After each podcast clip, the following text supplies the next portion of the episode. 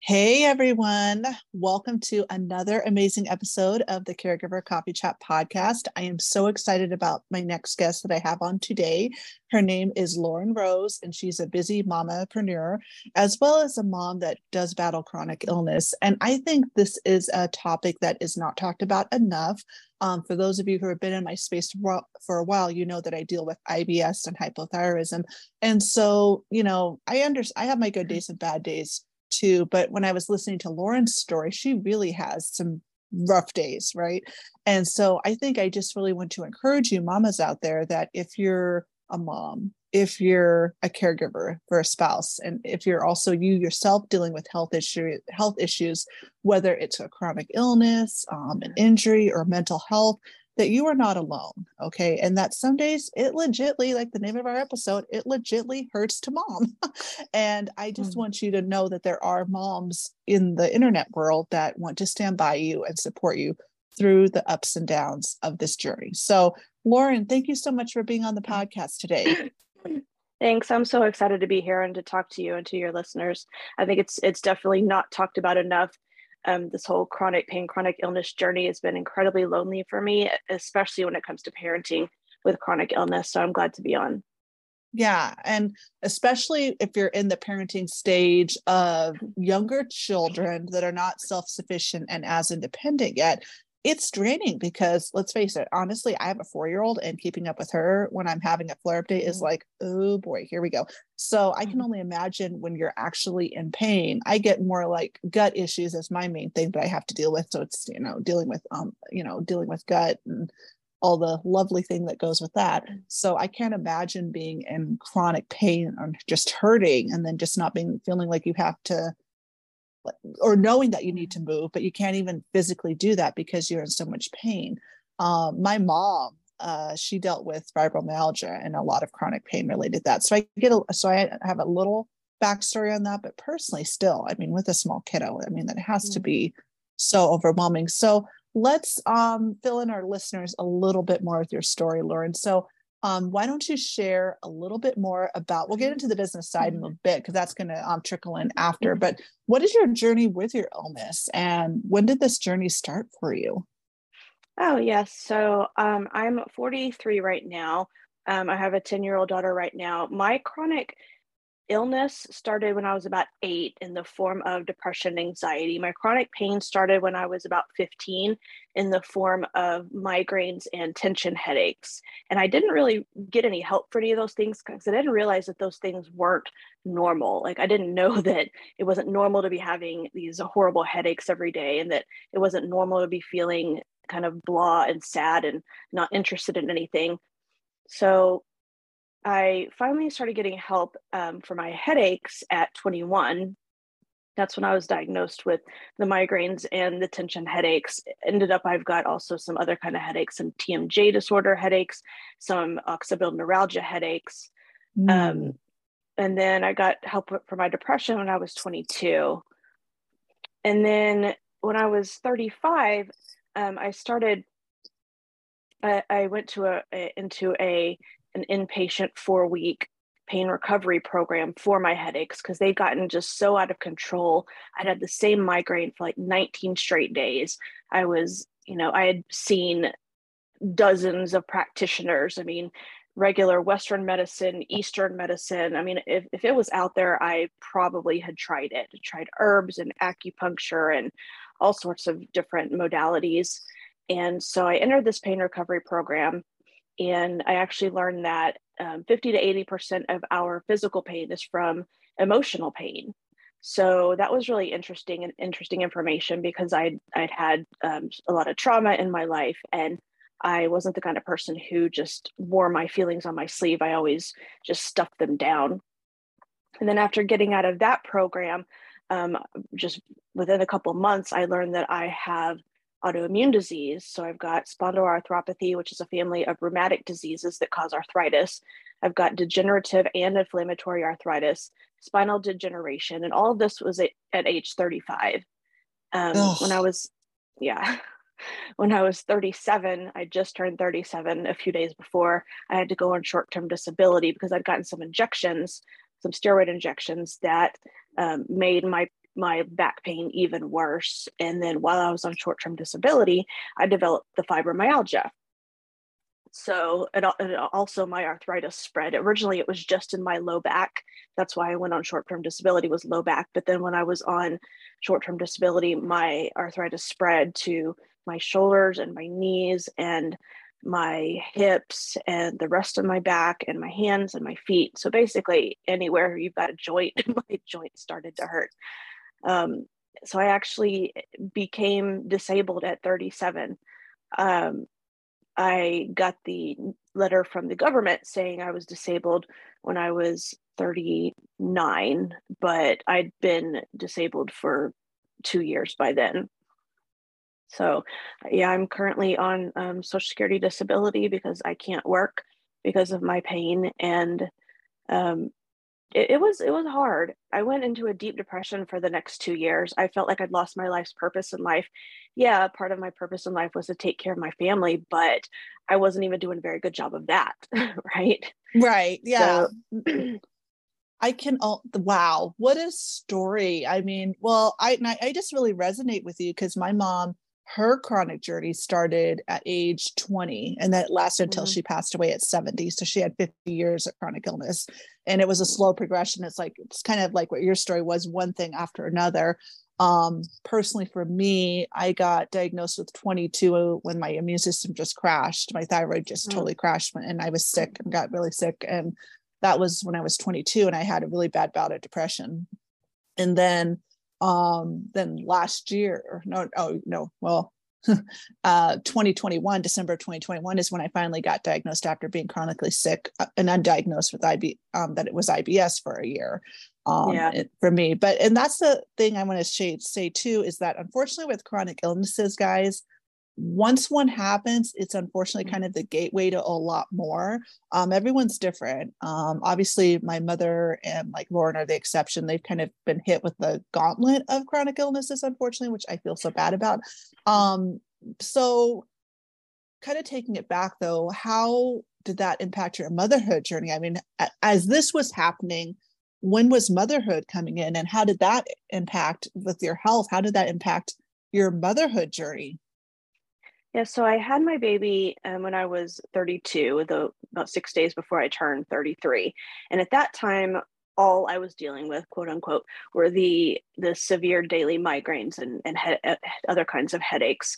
And so I had my baby, and um, the worst part was just the the sounds of baby cry, babies, the baby crying, um, especially when I was having a migraine. And the best way I dealt with that, it took me a while to figure that out, was earplugs. so whenever she was crying and I had a migraine or she was throwing a fit and I was just full of anxiety, I would just put some earplugs in and it would tone it down a little bit. But then when she was three, that's when my my low back pain started. We t- we had taken her to the zoo, and I don't know what I did at the zoo that day, but something happened. By the time we went home, I don't know if I twisted myself wrong or I don't know, maybe running after her because she was three, so she was always running off. Um, by the end of that zoo trip, my L5 S1 discs were in so much pain, I thought I had fractured my spine. Oh. And I mean, it was it was really bad. I mean, that's how how bad my pain was for for all that time was I, I actually thought I'd fractured it. And yeah, I, I mean, I went to go get x-rayed and, and they didn't see a fracture. Um, so I didn't know what the heck was causing this, this awful pain.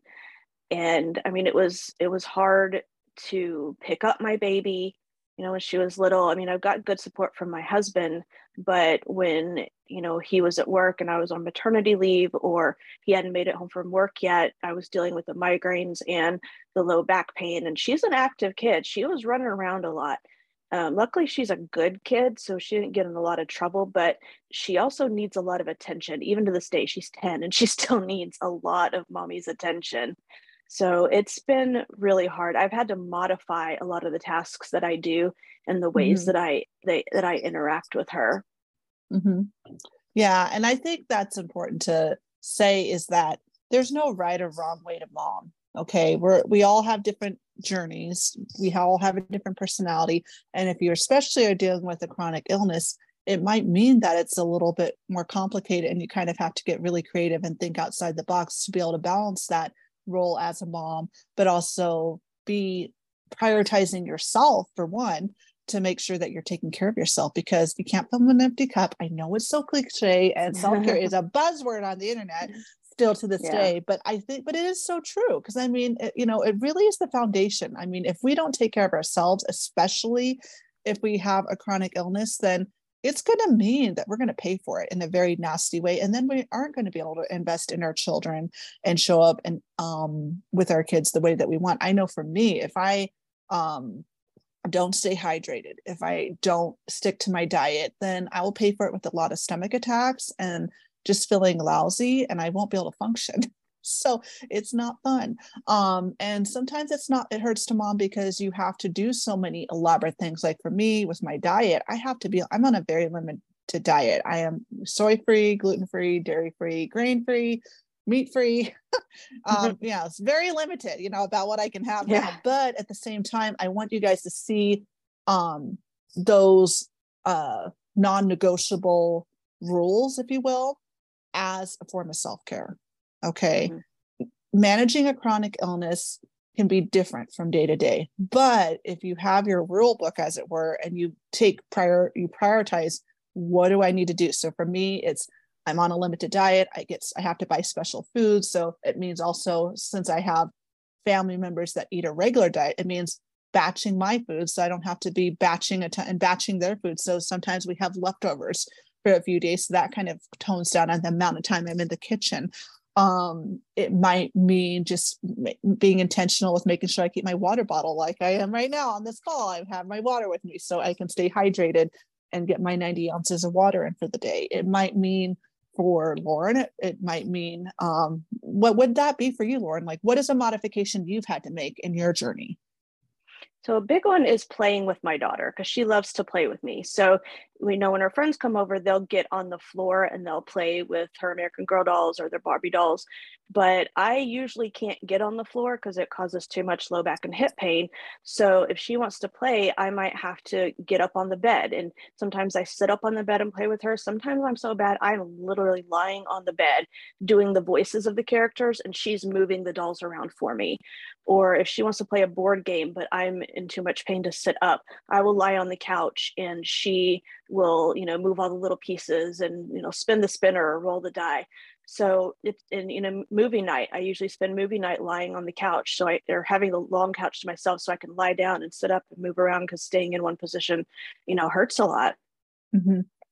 yeah. So, yeah. And there's no shame in that. So do whatever you need to do. And i think another one too is just having a uh a conversation with your spouse too about that like how can they support you with those modifications? I know for me um when uh we were doing my elimination diet for all of 2021 just trying to figure out what the heck was going on. I was going to multiple i went to four different doctors. I was keeping a notebook that was just plumb full of all these different notes and things i noticed when i would try eating a certain food and just realizing really quickly that a lot of the foods i used to eat as a vegan and plant-based eater I can't eat anymore. And I'm still plant based, mm. but now I have to modify and cut out grain and soy. So it's like, okay, this is getting really interesting. So, but having that support from my husband of understanding that, listen, I can't eat that stuff anymore. I have to even get more elaborate. And like to this day, I'm so thankful that when we're out shopping, he'll see something that says it's plant based and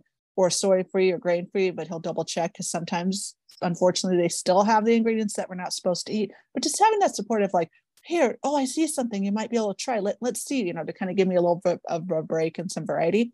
And to but him to see him also being careful and not just taking the label at its word, looking behind on mm-hmm. or the or the front logo of the packaging, if, uh, excuse me, as it were, and actually looking at the ingredients and making sure um, that I don't have a trigger food, you know, ingredient right. in there. So it, it is important to have that um, conversation of what, besides the logistic of you know, on this at this time of day, can you take over taking care of? I have a daughter too, so can you take care of our daughter um, during this time so I can rest? Or and and trying to make it fair because I have to because it goes both ways. I know with me, with my husband, with his epilepsy, he has to have extra sleep, and so when he has that two hour window of a nap every day, uh, especially on days that he needs to work, um, I take over watching Linda. You know, I take over watching my daughter. So um, he can have that time to rest. So it is a tag team effort. But I know too, um, unfortunately, with chronic illness, there's that impact of that on your marriage because it, it mm-hmm. sometimes means that one spouse is having to pick up the slack for the other. And that can be frustrating and it can be embarrassing. I know some, there's sometimes shame involved, but there should be no shame, guys, because it is not your fault. You didn't do anything wrong. So, um, Lauren, could you share a little bit? I mean, share discretionary uh, what you feel comfortable with, of course, but how has this illness, your health, impacted your marriage? And what have been some healthy, maybe tools that have helped you and your husband figure out a balance in a system that just works for your unique um, situation? Yeah, so it definitely has a huge impact. Um, a lot of it is just self imposed, though. I do feel a lot of shame if I have to spend the whole day in bed and I don't get anything at all done, not even opening the mail. And so my husband will come home or I'll text him ahead of time and just say, by the way, I couldn't get anything done today. I'm really sorry. And I'm blessed with just an incredibly understanding husband um, who never makes me feel bad for that. He'll always say, It's fine, I don't mind. So we definitely work together when it comes to like doing the chores and cleaning the house. I try to do a little bit, you know, every day, but some days that just doesn't happen at all so mm-hmm. you know week weekend rolls around we'll you know get our daughter involved and the three of us will will take care of it and you know we just explained to her you know mommy can't do it all and you know daddy works full-time job so we've got to work together That you know we're a team this is a team effort to keep this house going um, I don't get to spend a, as much time with my husband as I'd like. Usually on date nights, we can't actually go on a date because I'm not, I'm in too much pain. I'm not up for it. So we spend most of our date nights, which are you know usually once a month, um, just hanging at home watching a movie on TV or you know catching up on a show. Um, I just I, I just I feel just so much inadequacy. I feel like I'm not adequate as a wife and a mother, you know, and a stay-at-home, you know, spouse and and mother. But I'm really lucky that my husband never makes me feel that way. Oh, what a blessing. Bravo. Bravo. Shout out to your husband for being wonderful. Um, that is tough. That is tough. Um, because just the logistics of like you said, running your home, trying to keep up on tasks. Um, I know for me, it has shifted quite a lot. I do the bills. Um, I'm the driver. I'm the primary driver now since my husband cannot. Um, but instead of being one of, instead of being, you know, a, a big portion of our income, my husband's the one that you know we're like we're dealing we collect social security disability as well you know for my husband and he only can work part-time which is good for his mental health i'm thankful that he's yeah. in that in the bracket of um, chronically ill people that can still work because it's good for him to get out of the house and feel like he's a contributing member of society to um, by working and also just providing you know as a man just providing for your husband but i know for me that's still something i struggle with with building my business and um and and it's still being in its infant stages to some degree that um i'm not making the income that i made when i practiced as an aide. And so that has been mm-hmm. tough for me but i'm picking up but i have to give myself grace and my husband's great about reminding me that hey you're building a business from scratch with no prior experience. You're a stay-at-home mom now. You're caring for me and our daughter and you're helping take care of you know your father because um, we live with my dad. So there's a lot of different things that i am doing that i you know i do a lot of the laundry. I do i cook most of the meals because my dad um, he just doesn't have the capacity to do that as much. He gets tired. So i don't mind you know but and i'm running a business. So it it it is kind of hard when you have to do those role shifts you know and you and there is that natural inclination for shame. But you know what? There is no shame because we're dealt, our families have been dealt some really extenuating circumstances. And I think I want to normalize for those listening and other out there that and, and other people that um, may not be listening that need to hear this that that there is no shame it's not your fault chronic illness is not something that you d- intentionally do to yourself it just happens um, you don't necessarily have to have a family history in your family tree or earlier in life to necessarily get it. It just happens and it hits you. And the best thing that I want people to take away from this um, conversation is that you're doing the best you can you know your family better than you do and yes you might have to make some modifications to make it work for your situation but that doesn't mean that you can't still have a healthy strong marriage that doesn't mean that you can't be um, raising beautiful human beings in this world. That doesn't mean that you still can't go after your dreams. I mean look at look at look at lauren and i. We're both running businesses and we have health issues and we're caring or and we're caring for small kiddos. So it it's it can be challenging. I'm not going to say that it's all highs but and that there's not lows but it is possible. It is possible. A chronic illness is not a death sentence. Right. And it's definitely been a mindset shift for me because yes there are days when my pain controls what i can and cannot do. But you know after i got out of that depression i decided to use my chronic pain to help other people. And that's why i started you know my it hurts to mom brand. Because um, I, I i don't believe that this is for nothing. And i refuse to just give in to my chronic pain chronic illness and just let it control my life and determine my destiny. That just is not how i want to go out no, I agree. I agree. I wouldn't want that either. Um, I know for me, kind of a similar story. Um, I'm, I every day I'm thankful I had that 15 year um, background in healthcare because that has saved my hide with um, being able to just get a system and a rhythm for managing my husband's illness. Granted, in the beginning, I felt like I was back in medical school because I was really having to mm. educate myself a lot on his illness because I never had um, prior experience with an epileptic patient or seizure patient in my career. So it was definitely new and I had to hardcore educate myself. So that was like, whoa. But it also really has opened my eyes to just how much knowledge I do have and things I have been I've had I've been blessed to just know and be able to implement back into my life because of my training and just realizing the average mom out there and wife out there doesn't have that. And so to hear those, no one wants to hear a scary diagnosis, whether it's chronic or life threatening, X, Y, or, you know, et cetera, et cetera. Um, how do you navigate that? You know, where do you start? If it, that was me, I'd be, I know I'd be scared of like, what questions do I ask? Where do I start searching for resources? Um, where do I find logistical support? I mean, I know for me and my journey, finding a support system that was targeted more at moms who had had to were kind of forced out of an, a life altering illness situation to be a, become a stay at home mom and also just being a caregiver that's in that bracket at a younger age you know not at the expected age that we think of when our children are grown and our spouses and you are like over the age of 65 that just has become my anthem of like okay i'm going to stand up for these moms and help them figure out how to manage being a caregiver with no prior medical experience and feeling no shame for having to shift careers you know and mm-hmm. you know and of just of switching from workforce to being home full time and caregiving and carrying the load of motherhood. Yeah. The big thing that i do is research.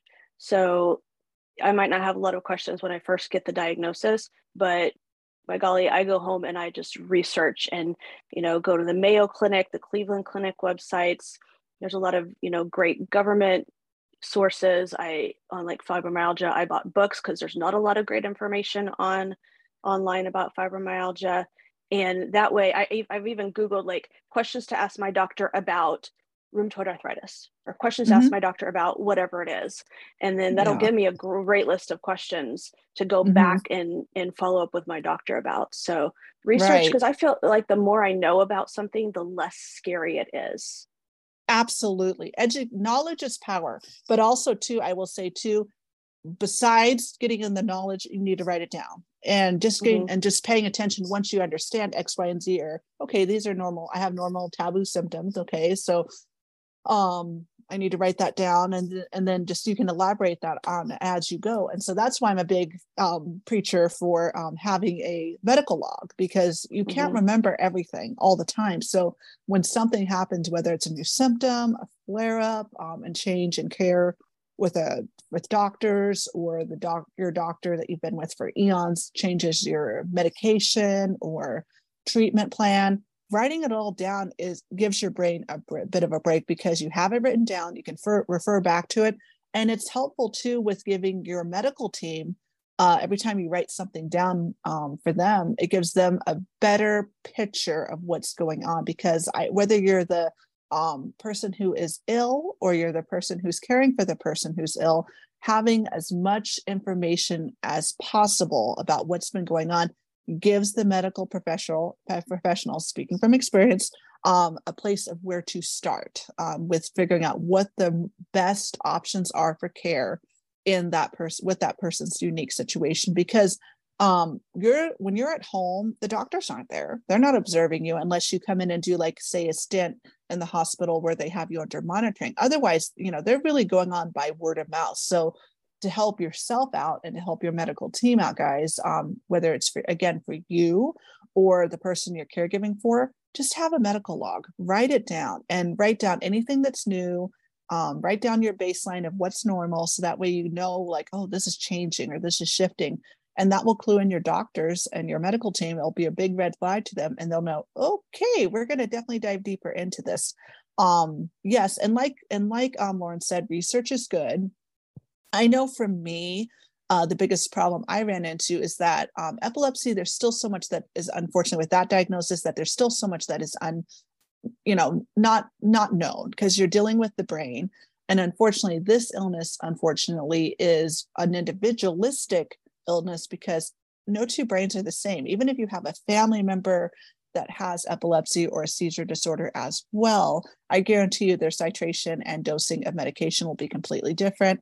Their, res- their reaction to a said either surgery, device placement, medication regimes will be 100% different too. There might be some similarities, but again, you're dealing with someone unique, you, you know, um, unique brain. So right now, it really is like throwing spaghetti at the wall to find out what that sweet spot is for each patient. And so um, educate yourself as much. If you're in a and you're, if you're in a niche, or I'm sorry, not niche, but if you're in a um, situation where you're dealing with a uh, with um, a chronic illness that doesn't have as much um, research or information about it, really pay attention to what you're saying and what you're doing because it could help somebody else out. Knowledge is power.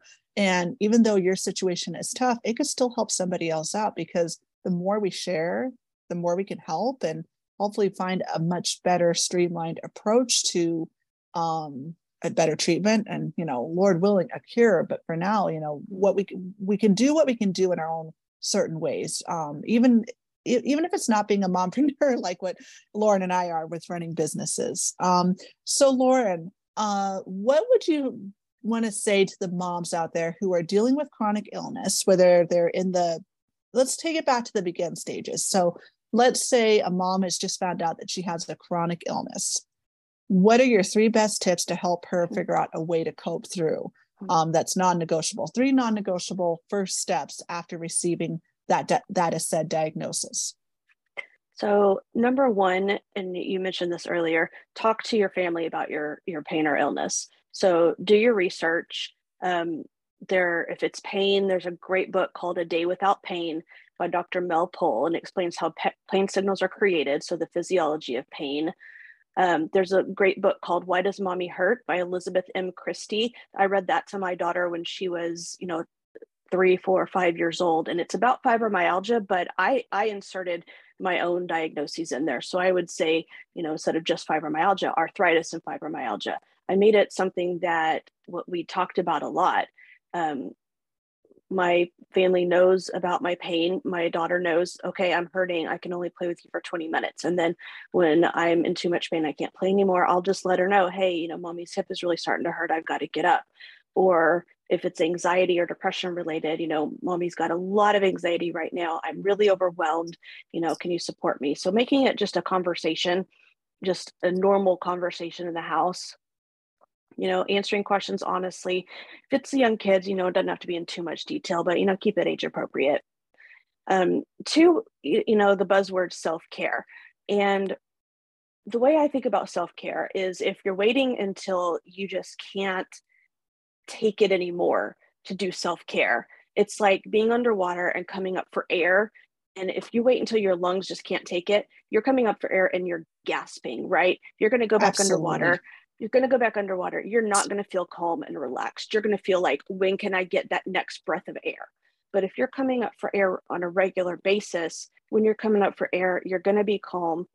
You're going to go back down. You're going to be relaxed. So, self care isn't selfish, it's essential. And I don't necessarily just mean, you know, things like, you know, journaling or going for a walk. I I do mean things that make you happy like that. For me, you know, it's playing Wordle in the mornings before my daughter gets up. That's one thing that I do. Um, another element of self care, stopping the negative self talk. We can acknowledge that we feel like bad moms, but also acknowledge that we're actually not. We're doing the best we can, give ourselves grace. Self care might mean a little bit of therapy, um, even just once a month or just for a few sessions. They've got online therapy now, it's great. And by the way, your therapist's job is to put them out of a job. So if you've been seeing the same therapist about the same issues for years, it's not working. You need to try somebody else. And self-care can also look about look like medications or supplements. So um, depression, anxiety, there's no shame in taking something short term or even long term. I do. I've been on antidepressants for 21 years now.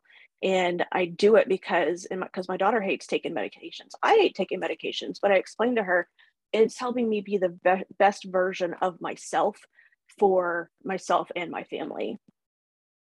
Um, there's also lots of you know just natural supplements. There's CBD. There's vitamins. You might be low in in vitamin D3 or B12 or magnesium. So get those things checked.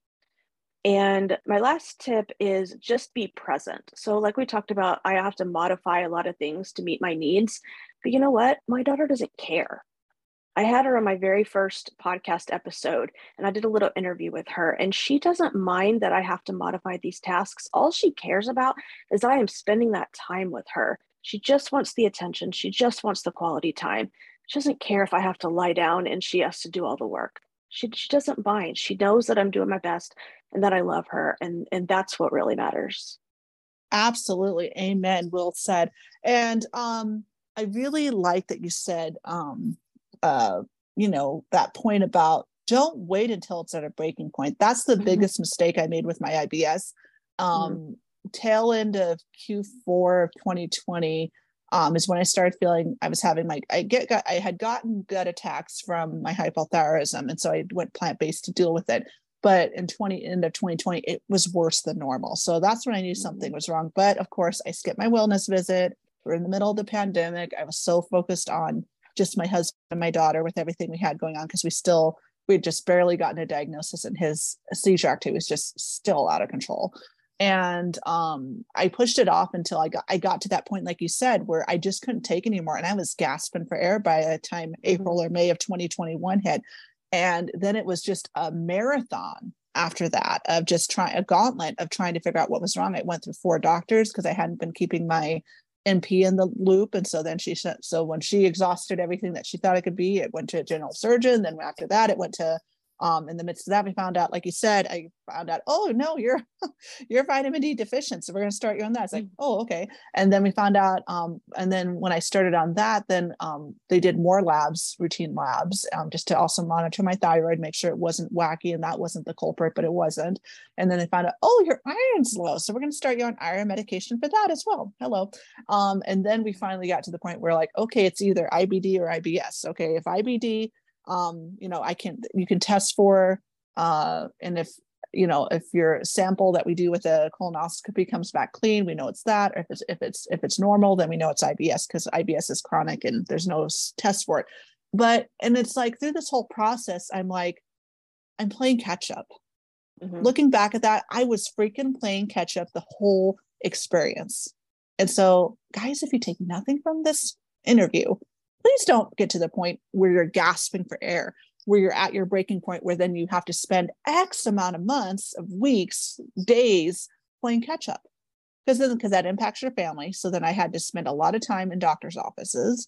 I had to arrange you know childcare and someone to be with my husband so he would make sure he's safe and you know just more time and money. So mm-hmm you know don't wait till your breaking point. Figure out what your non-negotiables are and it can look different you know. Lauren talked about how she likes to play wordle before she gets up. For me it's i get up i get dressed um, i fill my tumbler with water to start my 90 ounces of water. I get my one hot cup of caffeinated tea for the morning and i come into my office and i do my devotional program before i my intensive devotional program before i even start my work tasks and i also do you know journaling in the evening. I mean there's all these blocks of non-negotiable time and it's throughout your day. Self-care is not about oh it's one and done. It's how are you stopping and pausing and investing in your mental, emotional, spiritual, and physical self care throughout the day? Yes, like Lauren said, and I agree too, you know, like, um, you know, going for a walk and getting enough sleep and getting enough hydration are important because you know we we do have our bodies are like a machine. We do have to fuel them with the right thing.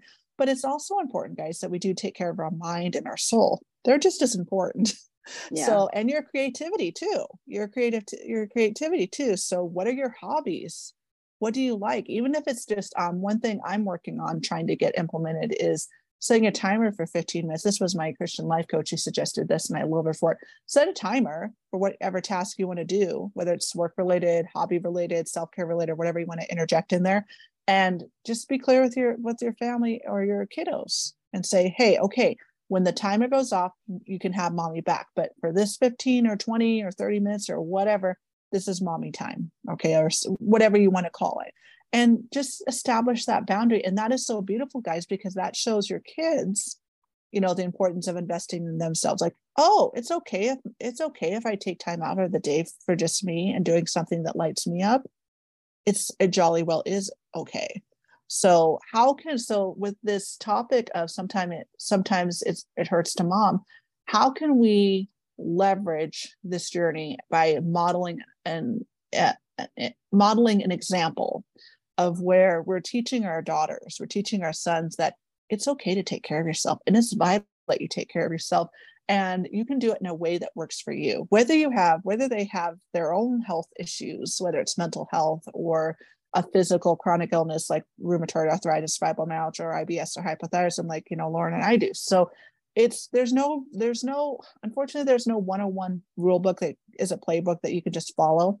It's very individualistic, and you have to figure out what works for you. And if you're needing more support, Lauren and I want to come alongside you and give that to you in whatever capacity it is, whether it's mother, whether it's balancing motherhood and caregiving for a sick spouse, uh, with no prior medical history or like it's lauren where you're where, where you are the parent that's sick and you just don't know how to do it and you're needing some support and just feeling like you're not the only you know the only pebble on the beach so lauren with that being said is um, where can we find more lauren um, where can people connect with you if they are interested in working with you and just starting that process Sure. I'm on Instagram at It Hurts to Mom. If you look under my pain relief story highlight, you'll find 30 ways to relieve pain without taking a pill. You can also find that resource at ithurtstomom.com slash tips. You can email me at hurtstomom at gmail.com. You can find me on Facebook at facebook.com slash it hurts to mom. You can also listen to my podcast. It's called It Hurts to Mom on Apple Music and Spotify. Just search for it. Nice. Awesome. And do you have any particular like paid resources or programs coming out um, in this quarter or throughout the year? No, not at the moment. Mm, okay. Well, follow her, guys. So if she does update, you guys will be the first to know. Um, and if you're struggling with your motherhood and caregiving journey, um, this week I actually have a new a monthly workshop for this month is STEM prioritizing self-care in 2023. And this is where I teach you with my STEM method, guys, how to stay spiritually connected, manage your thoughts, release your emotions with the support of a support network, and uh, just moving throughout the day. So basically, physical, mental, emotional, and spiritual self care. But I will teach you how to create a self care routine that is realistic to you, where you are also doing it with the intention of um, not only just creating the routine, but you're doing it where you're supported, whether that is with family or friends or home health or hospice and a lot of other things that we'll talk about. So I will leave a description in the description box below if you're watching this on Spotify, Anchor, or my YouTube channel, and also on my website. And just hurry, guys, because I'm only giving access to this workshop through Friday this week. After that, it goes up to $97 and goes into my paid content bank. Um, and as always, if you have any further questions about upcoming guests or topics, uh, spe- uh, specific um, topics in the realm of motherhood, caregiving, and self care that you would like me to address, feel free. I will also leave the forum um, to submit your questions and um, topic ideas below as well, so you can submit those. And follow me on Instagram as well at Melissa Miller 2011. So, um, Lauren, before we wind down this interview, is there anything um, either in our conversation that we've had today or maybe something in your motherhood and chronic illness journey that has just really resonated with you that you would like to um, share as an inspirational um, uh, thought for our listeners. Yeah, I really like how you were just talking about how you use some of your your non-negotiable me time for your spiritual journey and i really think that that's just as important for people as you know their physical their mental and their emotional well-being as well. So that's something that i'm going to need to get better at. Yeah. Yeah. And and i know for me doing my non-negotiable um uh daily devotional time um is what i call it uh i block out usually 30 to 45 minutes and i get up early partially to work. So when my family's sleeping so I can focus and not be interrupted so mm-hmm. much. But also, it's also when my internet, to be honest, is the best. Silly internet issues, I tell you guys.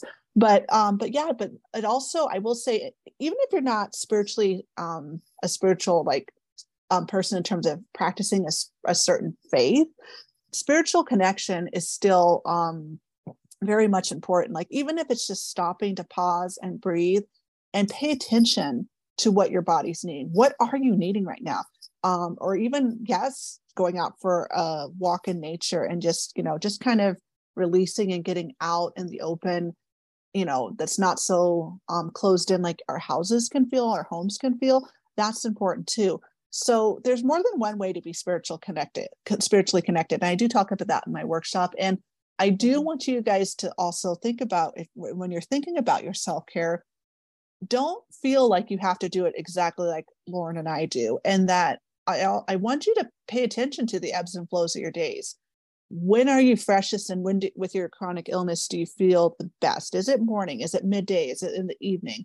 And after and after the kids go to bed, or like for me before um, my family wakes up. Um, and what do you like to do? Um, is it um, doing a devotional with some prompt journaling and video lessons like what I like to do? I just really gravitate to where I can hear it and then I can um, uh, journal on it, kind of reflect on it, if you will. And then I kind of have a Bible verse or two to kind of go with it to help me reflect and just remember that truth that I that I feel like I got for that day. There's more than one way to do it, but I want you the important thing is if nothing else, I want you to prioritize making time for it every day. It's non-negotiable. and to kind of figure out those pockets of days where maybe it might even be different types of self-care. So in the evening, I'm trying to work on um, maybe some reading time, journaling time, um, and also um, uh, just knitting, you know, getting back into my mm-hmm. hobby. Um, date nights with my husband, you know, once a month or twice a month. Um, and just continuing to just be intentional with my hydration and my movement. That's my two simple shifts I'm trying to work on for this week. Um, so there's more than one way to do it. And it's not a concrete forever plan. You can flat you can be flexible and shift as things change right? Absolutely. yeah. All right. Well guys i i hope you enjoyed this episode of the caregiver coffee chat. Um, feel free to definitely reach out again to lauren or myself if you would like to know more about our work and how we could come along and su- support you with the resources we have. And lauren thank you so much for agreeing to be on and take time out of your day to be on this podcast. And um, definitely check out her podcast. Um, you said it was on spotify and where else is it at lauren? Apple Apple. Okay. Apple. And then um, be sure to like, follow, and subscribe to the Caregiver Coffee Chat podcast here on Spotify, Apple, Anchor, my YouTube channel, and my website. And stay tuned for another encouraging episode next week of the Caregiver Coffee Chat podcast. Take, take care, Lauren. And thanks again, guys, for listening and watching this week's episode.